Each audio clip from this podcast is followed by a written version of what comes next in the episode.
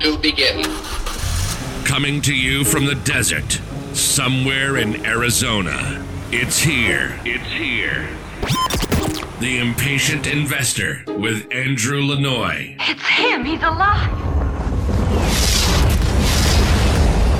If you're looking for new ways to generate wealth and passive income, you're in the right place. You want it all, don't you? You're in the right place. This is the podcast for those wanting to take control and gain freedom through alternative investments.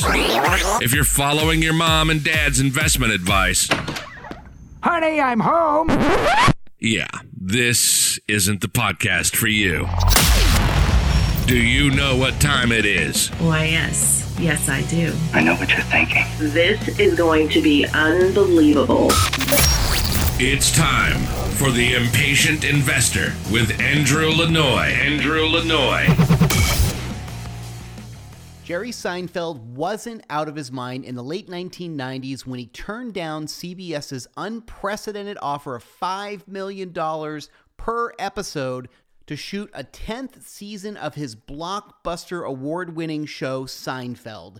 Jerry didn't need to work for a fixed salary anymore, even a massive one, because he shifted his focus from active income to passive income. And just a few years previously, Seinfeld had entered syndication, and that put Jerry in a very unique position. The comedian was not only the show's main star, but he was also the creator, executive producer, and head writer. This combination meant Jerry earned a much greater share of the show's royalties than any other TV star before or since. Jerry saw there was much more money to be made by signing syndication and licensing deals for his show than there ever would be in filming more episodes. And over the next 10 years, Jerry sat back and collected royalties. And by 2015, the show had grossed over $3.1 billion, the majority of which found its way right into his bulging pockets.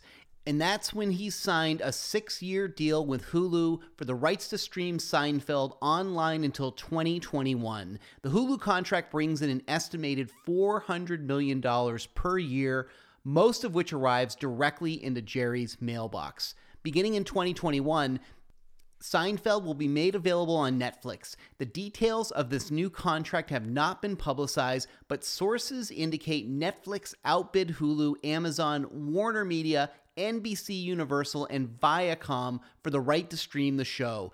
Insiders have reported the dollar amount for this deal is considerably larger than even the Hulu contract. And in other words, Jerry Seinfeld is set for life.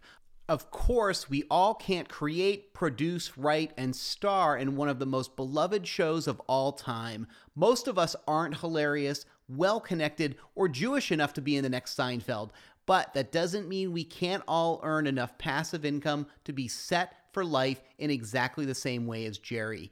It is not merely possible. In my world, it's fairly common. And no, I'm not an online marketer or an internet entrepreneur. I'm not going to tell you to start a YouTube channel or go write an ebook. Those kinds of tactics might make sense for millennials, fitness models, or bored housewives with hours of free time and no starting capital, but the types of sophisticated investors I work with at my firm, Four Peaks, are looking for more of a set it and forget it approach. I decided to write this series of articles because I took a look at all of the books and videos and courses out there on the topic of passive income, and I realized they are all full of cheesy tactics bordering on scams. It reads like the kind of juvenile get rich quick schemes my friends and I used to concoct back in third grade. And unless you're interested in drop shipping Amazon purchases for 25 cents a package, don't waste your time. Most of the books and articles I found on passive income start off with a story of Pat Flynn, the architect who was laid off in 2008 and decided to create a website to help him study for the leadership in energy and environmental design, or the LEED exam.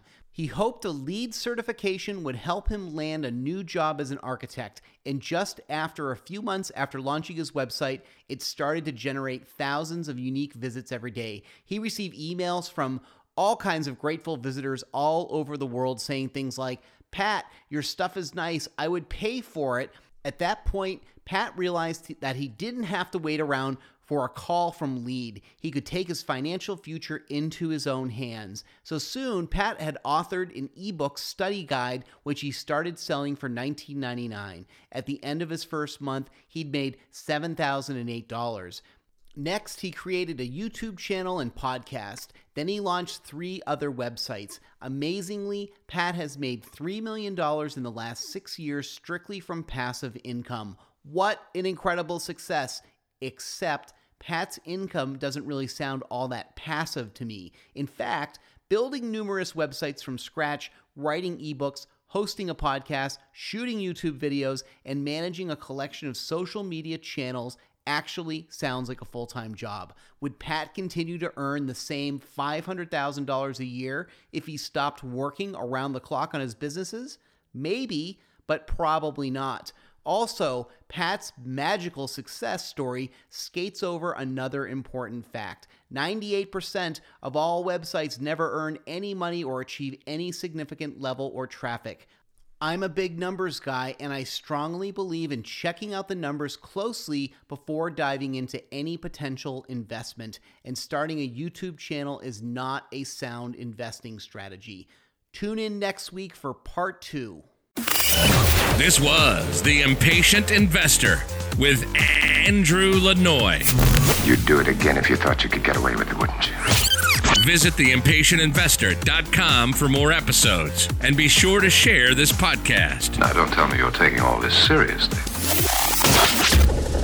No, seriously. Seriously. Go share it and rate it on iTunes today.